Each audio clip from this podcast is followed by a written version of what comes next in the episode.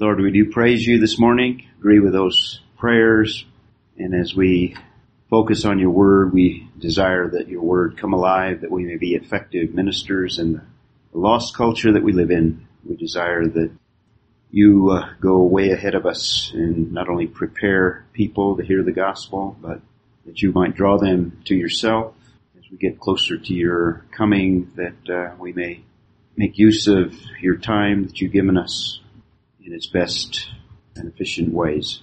So we just commit our hour this morning and desire that you would have your way amongst us. We might have fellowship, fellowship with you. If there be anything that distracts us or sin, that we may confess it And that your word would in fact enlighten our minds to be effective in our lives that we may be effective in others. So we pray all these things in Jesus' name. Amen. I think one of the, on the trip, one of the neatest things was the, uh, the excitement, of the pastor at that last church, cause he, uh, only has about a couple of years of training. Most people there don't get a lot of training and they'll go out and start churches anyway. Some of them don't have any training, but they have some basics and are motivated to share Christ with others. But he was very excited because we were talking about him getting more training and he said he would, but it's just too expensive. So gets kind of busy and the money and the time and all that. But when I told him there were seminary courses on the website, his eyes kind of went up, brightened up. So he'll probably go through, through all of them and more. That was kind of a neat thing. So he'll get a little bit of better training and he'll listen to the most important courses, of course. Well, this morning we're back in the book of Romans and we looked at Romans 8 and we didn't get past verse 1 last time, so I've got the same outline sheet. If I inadvertently pause and look over to the side, I'm waiting for the translator to translate. So, hopefully this morning we'll get through close to verse 4. Paul writing to the Romans, obviously, real people in real places, places that you'd even visit today. Some of these places existed in the first century, so the believers there were able to see them. I don't know if you remember, Sandy, when we were walking by there, we uh, were in the rain. That's why I don't remember it. You don't remember? that fall. You were watching your Yeah, steps. I saw my feet, yeah. they got. So now you get to take another look at it. And you remember that because the rain hadn't started yet. So the city of Rome, people have same issues, same problems because we're all related to Adam with all the same basic spiritual characteristics. And we've been looking at chapter 7 and it has been given us a dark picture. Reason for that, we may not realize it, but the old nature doesn't change. The old nature that we had before we trusted in Christ.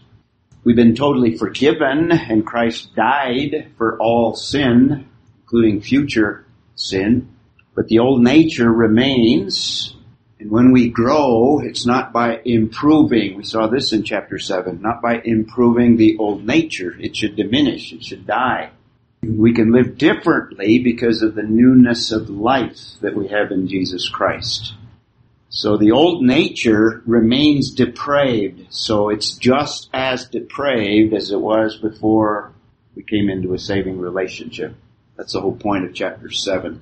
But when we get to chapter 8, we have the solution and a total contrast with chapter 7. I remind you, I gave you this quotation last time, but it's a distant memory, right? A writer by the name of Spener says, if Holy Scripture was a ring and the epistle to the Romans its precious stone, chapter 8 would be the sparkling part of the jewel. In other words, it shines brightly, calls attention to itself. So we're in the sanctification section and I've been emphasizing the importance of context. Context very, very important. Chapter 8 is after chapter 6, which lays out the basic principles. Principles continue, but the focus is the problems in chapter 7. And in the same context, we have the power that is available. And I stress that because when we get to verse 1, it almost sounds like he's talking about justification. But we spent some time looking at the idea of condemnation and, and its meaning and what Paul's trying to convey in chapter 8. It's in the sanctification portion, therefore it deals with more than just justification. So chapter 8 verses 1 through 11, we have the power over the sinful flesh. So after we got into chapter 7 and the end of it leaves us in a wretched, spiritual, frustrated sense, now we get to chapter 8, we see the power over it. So 1 through 8. 1 through 4 is freedom from condemnation. There we have the word. And I'll review verse 8 quickly and then we'll pick up in verse 2. 1, verse 1, the absence of condemnation. Therefore, following what he just said, following chapter 7, therefore, following chapter 6, therefore, in the context of sanctification, therefore, not because of justification, although that would be a secondary therefore, but I think it deals with the more immediate context. There is now no condemnation for a specific group, for those who are in Christ Jesus. Now, the believer, when he trusts in Jesus Christ, is baptized into Christ Jesus. That's a salvation experience. But the in Christ Jesus also refers to living the life out in Christ Jesus. That's Ephesians 1, several other passages, but also in the book of Romans. So for those who are in Christ Jesus, definitely born again, but because of the context, I believe it deals with the issue of sanctification. In fact, I we won't go back to it, but in the King James version, remember it's longer. The, the verse extends and gives another phrase in there. The spirit. Exactly. In other words, it's the same, pretty much the same as what we have at the end of verse 4. Verse 4 gives us enough of the context uh, to know that, but there is some manuscript, in fact, pretty good manuscript evidence for the addition of that little uh, additional phrase. So at the end of verse 4, who do not walk according to the flesh, but according to the Spirit. That's the spiritual walk. And I think what he's doing, and the King James brings it out, that version is saying we're talking about sanctification, walking, living. And there's two options. The option of chapter 7 that leaves you wretched man that I am, and chapter 8 that emphasizes walking in the Spirit. Does that make sense? And we also saw even the particular word, and I'll review that in a moment here, for condemnation is not only future final condemnation into eternal hell, but includes the, so it's not just the sentence, but includes, what was the word that I used? The ongoing, the consequences as well, and the immediate consequences. In other words, the believer that walks in the Spirit is not condemned. That would include the consequences of living in the flesh and the sinful life. So we talked about this freedom that verse 1 emphasizes. No is the first word. It's emphatic. And then now, I think he puts that in there to say, I'm talking about the context here. We're talking about sanctification here. It's not talking about back then even though back then it refers to no condemnation as well. In Christ Jesus, that's enough to give us the hint that it's only for true believers, but it goes beyond that if you include the next phrase. Maddie, you had a question? Then, for believers, if if this is indeed talking about sanctification, and we'll just say that it is, so then there is condemnation for those who do not walk. Yes, And there's that possibility, that possibility of That condemnation. condemnation is what you're saying is not per se a judicial sentence, Correct? but a result um, of living out of God's will. Yes. Is that Yes. saying? Yes, that's exactly what I'm saying. Okay. Very clear. Thank you. Yes. And since you bring it up, how does that work itself out? I think it works itself out in that we experience the consequences of that lifestyle. In other words, in some cases we shorten our lives by poor habits, bad habits, sinful habits. And also I think here's where that whole area of discipline of the Lord comes in, discipline for the believer. In other words, He intervenes and He is, in fact, you could say, judging the believer, but it's not final judgment and it's not judicial, as Maddie said. So it's not, it's not judicial in that it's the sentence part, but it's the penalty part. That's the word I was looking for. The penalty part, there's two aspects of katakrima. In fact, I've got it on the next slide here. Justification equals forgiveness plus declaration of righteousness. That's for the believer. That's justification. Christ's death, however, I think what Paul is saying here, died not only for all sins, past, present, future, but also for the sin nature that continues. In other words, his death includes the sin nature that remains with us, but he died for it as well. So we have another option to live. We have another way of living, but we have the old way of living as well. Chapter 7 is my understanding. So kata krima, krima is just judgment, pronouncement, sentence. Kata krima is intensified. Oftentimes when you add a preposition to a word, like you have here, kata, to krima, it intensifies it, or it gives it another meaning, or it adds something to it. And in this case, even Arndt Gingrich, the standard Greek lexicon, not merely condemnation. In other words, not merely the sentence issued by the judge, and in this case the judge, the judge is God, but it includes the punishment following the sentence. Remember I illustrated it with visuals last time. That is what is in view. And by the way, kata krima only occurs in two places. Both of them in Romans, or all three of them in Romans. We looked at 516 where it mentions both. In fact, it uses both words.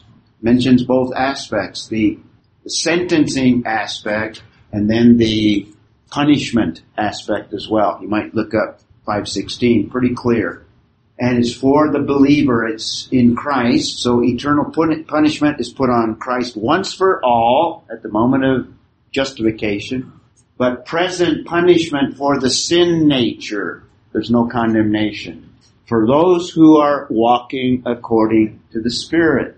There is punishment, it's not. Well, part of the punishment, remember in Romans 1 when it talks about God pouring out wrath?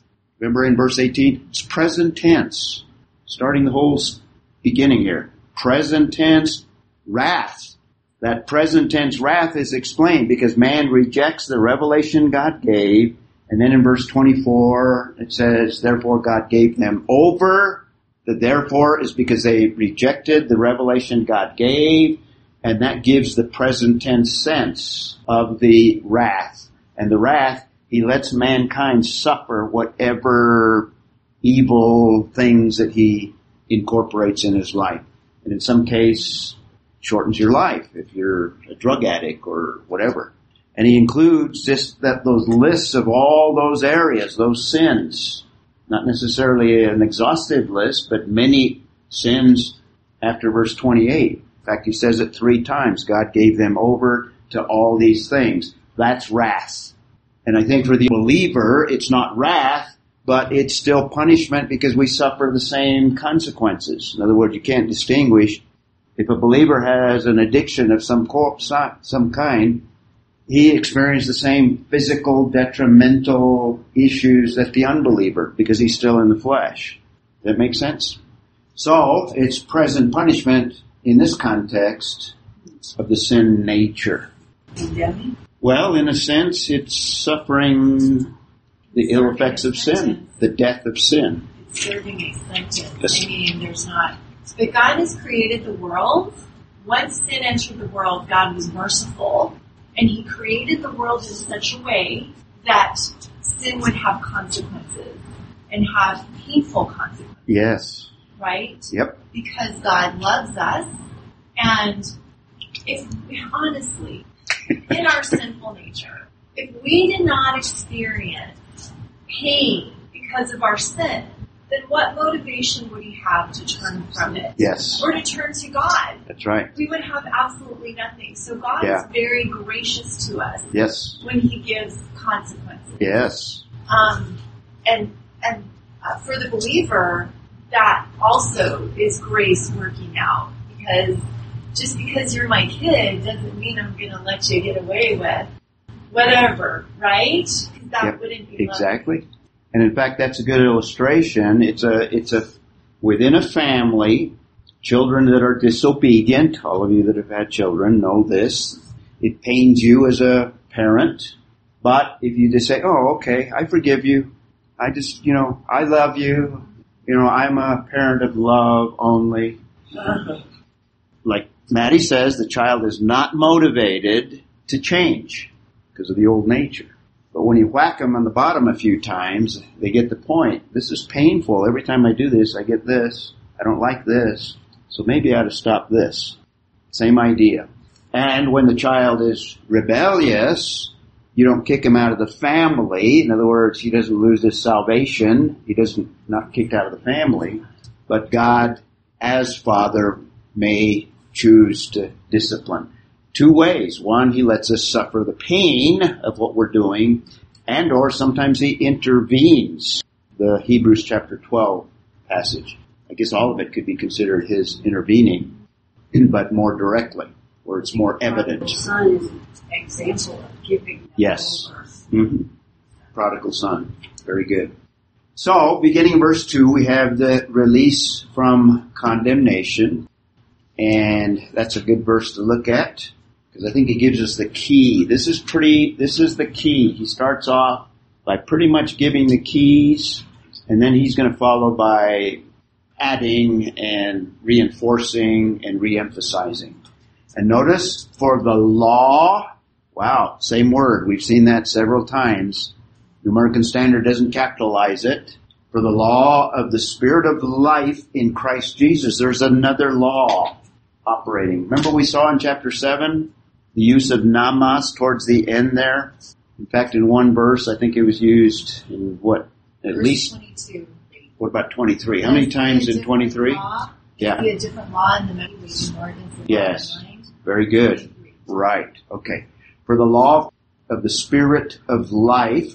Now, of life there, in other words, the spirit that distributes or gives life. That's what we're talking about. New life, walking in Christ. There's life available. That's the power. Spirit of life in Christ Jesus, again, baptized in Christ Jesus, has set you free has set you free from the law, though we have it again, of sin and death. So let's take a look at the word law, let me remind you, in fact, Maddie just read a couple of passages. The principle is used in this non-reference to the law, the Mosaic law, but more the idea of a principle, like, and I'm going to illustrate this, more like a physical law that is part of the created realm. Some laws that God has instituted in the the physical realm. We can't change them. They're just what they are. All right. There's some laws in the spiritual realm that are analogous to the physical realm. This is the way God has set up the universe. He's built these in. So there's this principle of evil in our members. We looked at that in chapter 7, 21, 23, and I think it's this idea or principle of sin working in the sinful nature. You can't change it. It's a spiritual kind of set law. It's a law. The analogy I used then was the law of gravity. I'm going to use it again. The law of gravity, you can try to defy it, jump off a 10 story building. The only way you can defy defy it is if you do something that counteracts it. Otherwise you're going to splat every time. The only way to counteract it is maybe a parachute or a jetpack or something. but you have to counteract it. It's always going to act, and it's still acting even when you're counteracting it. Okay, so it's like a principle. But then in verse 22, it refers to the law of God, which is the Mosaic law, or the Mosaic covenant, more specifically. Mosaic law. This is just a review. And then we saw a different law in my members, also in that context, referring to the same one that is referred to in verse 21. So it equals 721.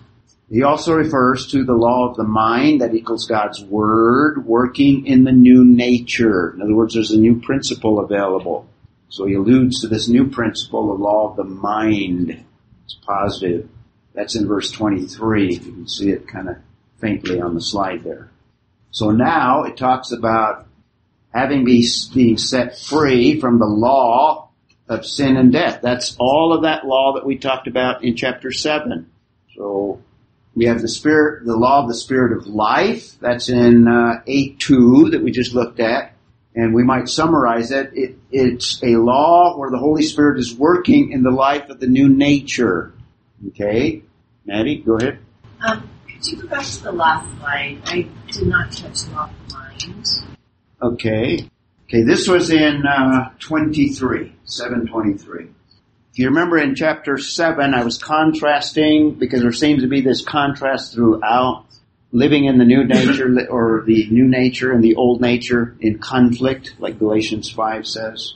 So he's using law, and by the way, he's using the law, the word law there, this is what I'm stressing here, in this non-Mosaic, Mosaic covenant idea. It's another principle. Yes, like a principle. It's analogous to the law of sin. Law. Yeah, and I'm going to bring that out now. Okay. So now we have the law of the spirit of life first in verse 2. That is like a spiritual law. It's like a law of gravity, law of nature.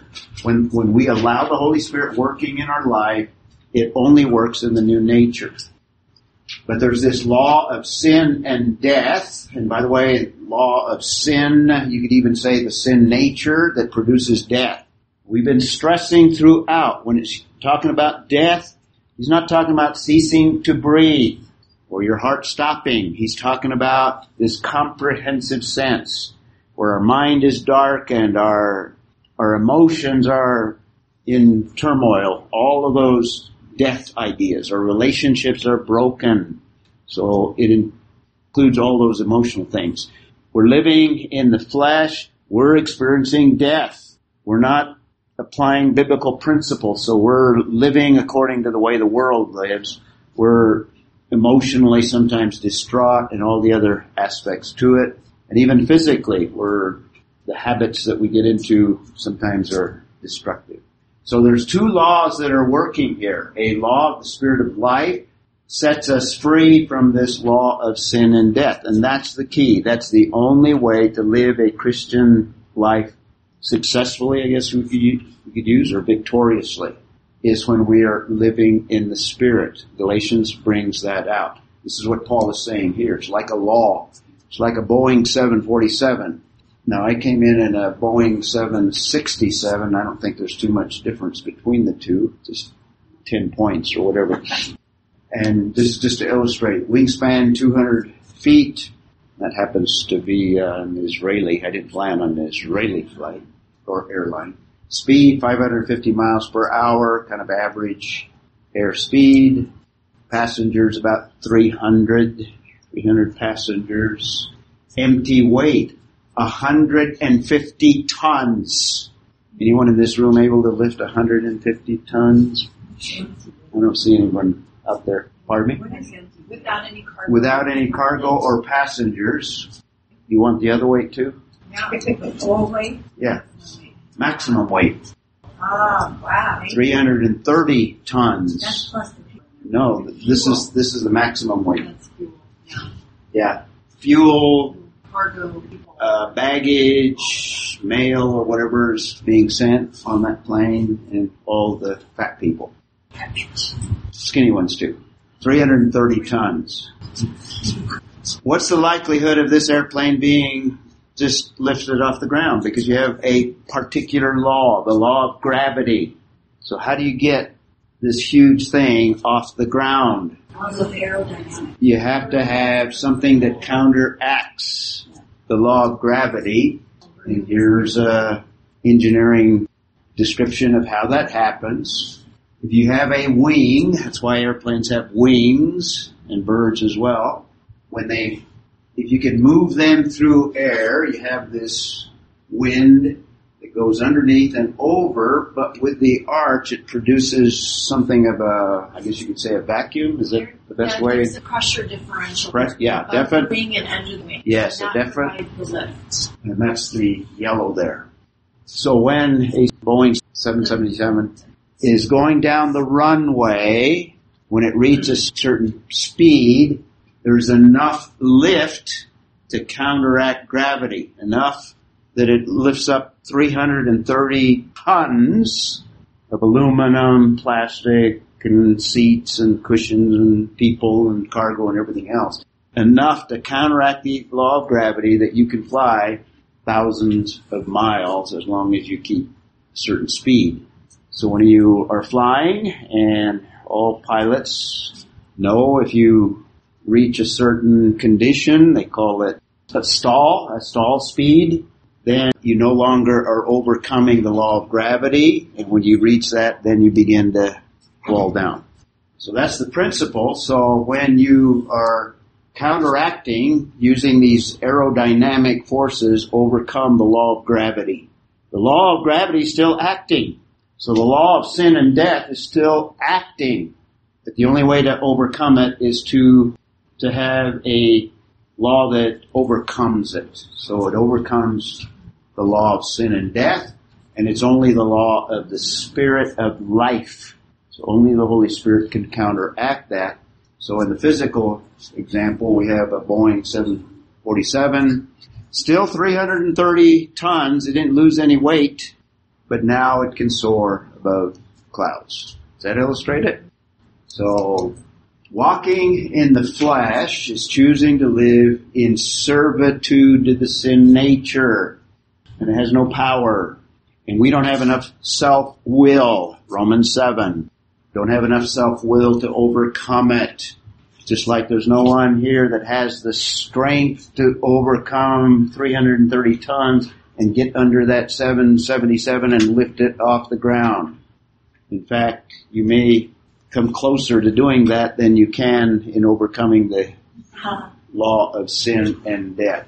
So sanctification is this process where we consistently choose to walk in the Holy Spirit rather than the flesh. Make sense? I think that's what verse 2 is talking about.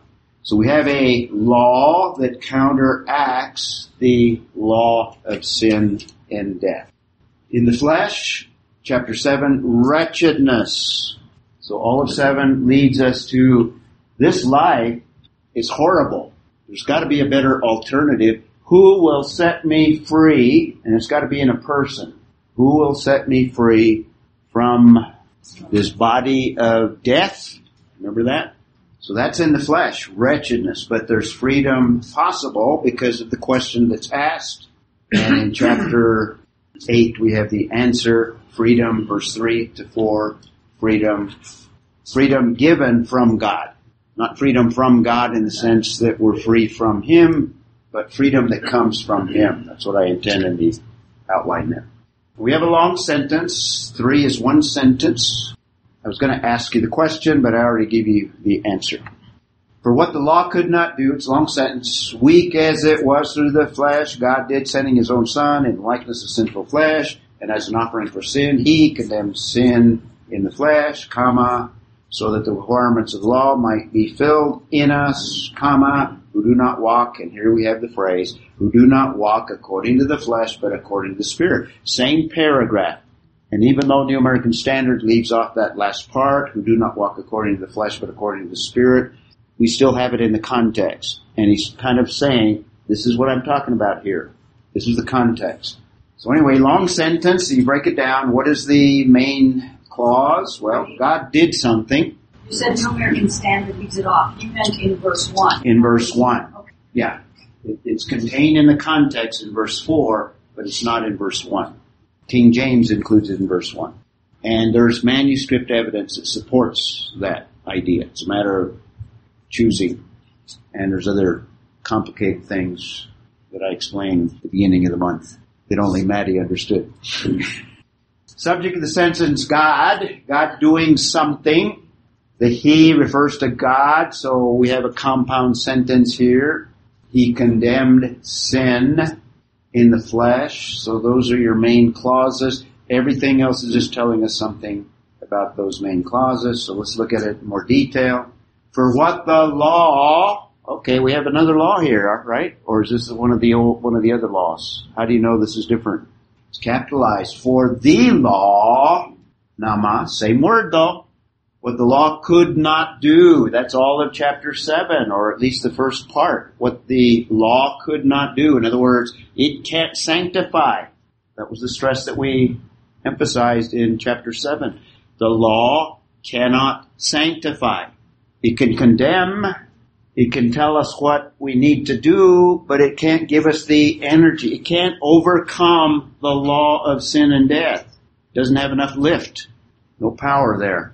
For what the law could not do, here's the Mosaic law, so 8, 3 through 4 equals 722. We're talked about the law of God. I'm just bringing this out because we have the usage of the word law several times at the end of chapter 7 and now at the beginning of chapter 8. So we need to be careful. And since this one's capitalized, it refers to the Mosaic law or the Mosaic covenant what the law could not do, weak as it was through the flesh. That's an expansion of what we talked about in chapter 7. It, it can't sanctify, so don't try to live a legalistic Christian life. Oh, I'm just going to start doing what the law tells me to do, and I'm going to modify it so that I can make it. So I'm going to come up with a list of just five things. I'm going to omit all the other New Testament commandments and other Old Testament commandments. But that doesn't cut it. That's going to lead to wretchedness, weak as it was in the flesh. And here's the key. God did. The law couldn't do, God did. And the instrumentality is the Spirit of life. Holy Spirit involved, but it's obviously God. Holy Spirit is God. And by the way, you could even say somewhat indirectly here, Here's a verse that kind of indicates the deity of the Holy Spirit. God did, in fact, you have the Trinity here. God did sending His own Son. I think we have the whole doctrine of the Trinity here. Holy Spirit is mentioned, and now it speaks of the Holy Spirit, the Spirit of life. I don't know if you noticed, but the Spirit was capitalized. Did you see that? It's probably a reference to the Holy Spirit. So we have the Holy Spirit there. Now we have God the Father who is the same as the Holy Spirit, God did, sending His own Son. We have the deity of the Son here as well. In fact, we have Christology and, is it, can you say Trinitology? Trinitarian theology. But Christology, we have the deity. Sending of the Son speaks of His pre-existence. In other words, He's pre-existent, He's eternal. You see that? Sending His Son, He's pre-existent his own son. We are sons by adoption. Jesus is son, is a son by nature, the same nature. Little phrase here, but very, very full of theology. Sending his own son, that pre-existent son that existed before he was born. And it's his own because it's his own nature. But notice the other little phrase, his own son in the likeness of sinful flesh. What does that speak to? Body. Hmm? The incarnation. Body. Incarnation, body, humanity. So we have pretty complete humanity, the humanity of Christ. So the likeness of sinful flesh, he's sinless, not sinful, but it appears like any ordinary person that does have a sinful flesh. So it's only in the likeness of sinful flesh, but it's also flesh, fully human. So Jesus is fully God and at the same time fully human. So we have the Holy Spirit, we have God the Father mentioned, and we have Jesus Christ. You have a full Trinitarian theology and or full Christological theology, just with a few little verses there. as, in other words, sending his son as an offering for sin. That's the crucifixion. So we have the cross involved in as well. And it's God sending, so we have the, the work of God sending the son to as an offering for sin. And in this context, that offering is not for just justification. That offering in this context is for sanctification as well. And back to the idea of condemned. He condemned, and here I said katakrima occurs only three times in verse 1 and two times in chapter 5. But now we have the verb form here. So this is the same condemnation that he spoke of in chapter 1, except in the verb form. So he condemns sin, and that would include the condemnation that deals with eternity, but it also deals with the condemnation of trying to live the Christian life. This context. Make sense? A lot of stuff here. A lot of stuff there that we kind of just pass over and don't think about. Maddie? Maddie thinks about it. That's why So- she got lots of questions. Well, I, I don't think it's a question or ovation. Um, but the interesting thing is Paul's insertion of that coordinating conjunction that kept in the likeness of sinful flesh and as an offering person. Yeah. So I wonder if the implication of Christ's life living hmm and his accruing righteousness, right? His righteous Life. and then and then dying, offering for sin. And, and technically in the Greek, an offering for sin, offering for is not there. The translators have filled that in. So literally it's in the likeness of sinful flesh and for sin. hmm My version So- on account. Right. But that's Yeah. also as Right. Sin is due And, and by the way, that little phrase is found in the Septuagint in that exact form, referring to some sacrifices in the Old Testament. Okay. It, that exact phrase you're saying likeness of No, no, no, no, as, no, no. After after the and, as an offering for sin. as an offering for sin. The exact with the word offering or just Well, the Greek, it's the Greek, the Septuagint would have the same Greek as what you have in Romans here. yeah, but I will talk to you. Okay. Let's move on. But notice it's katakrino, which is the verb form. So I think he's talking, he's still talking about the same condemnation, two-part condemnation, includes the sentence as well as the penalty. So Christ condemned both aspects of sin in the flesh. There's a purpose for it, so that the requirement of the law, interesting. Here's the other side of the coin. We don't in our self-effort try to obey the law, but when we walk in the Spirit, we're given the power to actually fulfill what the law requires. So that the requirement of the law, and here we have nomos again with a capital translation, so that the requirement of the Mosaic law, same law that we saw in verse 3, might be fulfilled in us. So when we're walking in the Spirit, we're essentially doing what the law requires. And all we need to focus on is the essence of the law, is loving God and loving one another. Everything else follows along with that. But that love comes as a result of us walking in the Spirit. Now Galatians expands it. The fruit of the Spirit is what?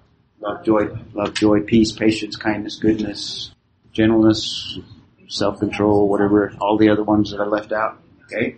So those requirements, which you can find specific commandments about, are fulfilled if we simply concentrate on walking in the Spirit and allowing the Spirit to bring, you know, okay, this is what God expects in this situation. By faith, I step out and do what He wants, and I'm filled. This is the idea of the filling of the Spirit. The law is fulfilled in us. And that's when we are able to live a fruitful, victorious Christian life as opposed to the wretchedness of chapter 7. And again, we have Mosaic law. In the hid spirit, we have power available to counteract, as he said in verse 2, power of sin and death, overcome the forces. And to make sure that you're clear on it, who do not walk according to the flesh, but according to the Spirit. And the idea of walking. This is the Christian walk. This is living. He uses the word walk there very frequently in the book of Ephesians, for example. It's in the section that deals with living out Christian life. So it's applicable. It's not speaking of the unbeliever. This is applicable to the believer, but more specifically, the believer who do not walk according to the flesh, but according to the Spirit. That power is available only to those that walk in the Spirit. Otherwise, I guess it begs the question, and I think we all think about it, about walking in the Spirit, but what really yeah. I think it's just moment by moment trusting in the Holy Spirit. moment by moment asking God for direction. Yep. And trusting what He has given us in His Word. In other words, somebody treats me badly, my flesh says punch him out. But we know in the Spirit, the Lord says the fruit of the Spirit is patience. You know, give them an opportunity to change. Would you call that abiding? Yeah, that's the same thing. Abiding in Christ, being filled with the Holy Spirit, walking. Galatians uses the word walking also. Living in the Spirit, living in Christ. There's lots of little phrases that are tell- telling us the same thing, depending on the context. So he's talking about sanctification. This is the, the context here. We can conclude there is hope in this life for only the Christian walking in the Spirit. You said really. Is it up to verse four? I was optimistic at the beginning and and I was in the spirit, so we were victorious. Okay. Makes sense? And we're even early. Okay, who wants to who wants to close for us today? Terry. Thank you, Lord, for today, for the word, Lord, help us to walk, help us to trust to us. Amen.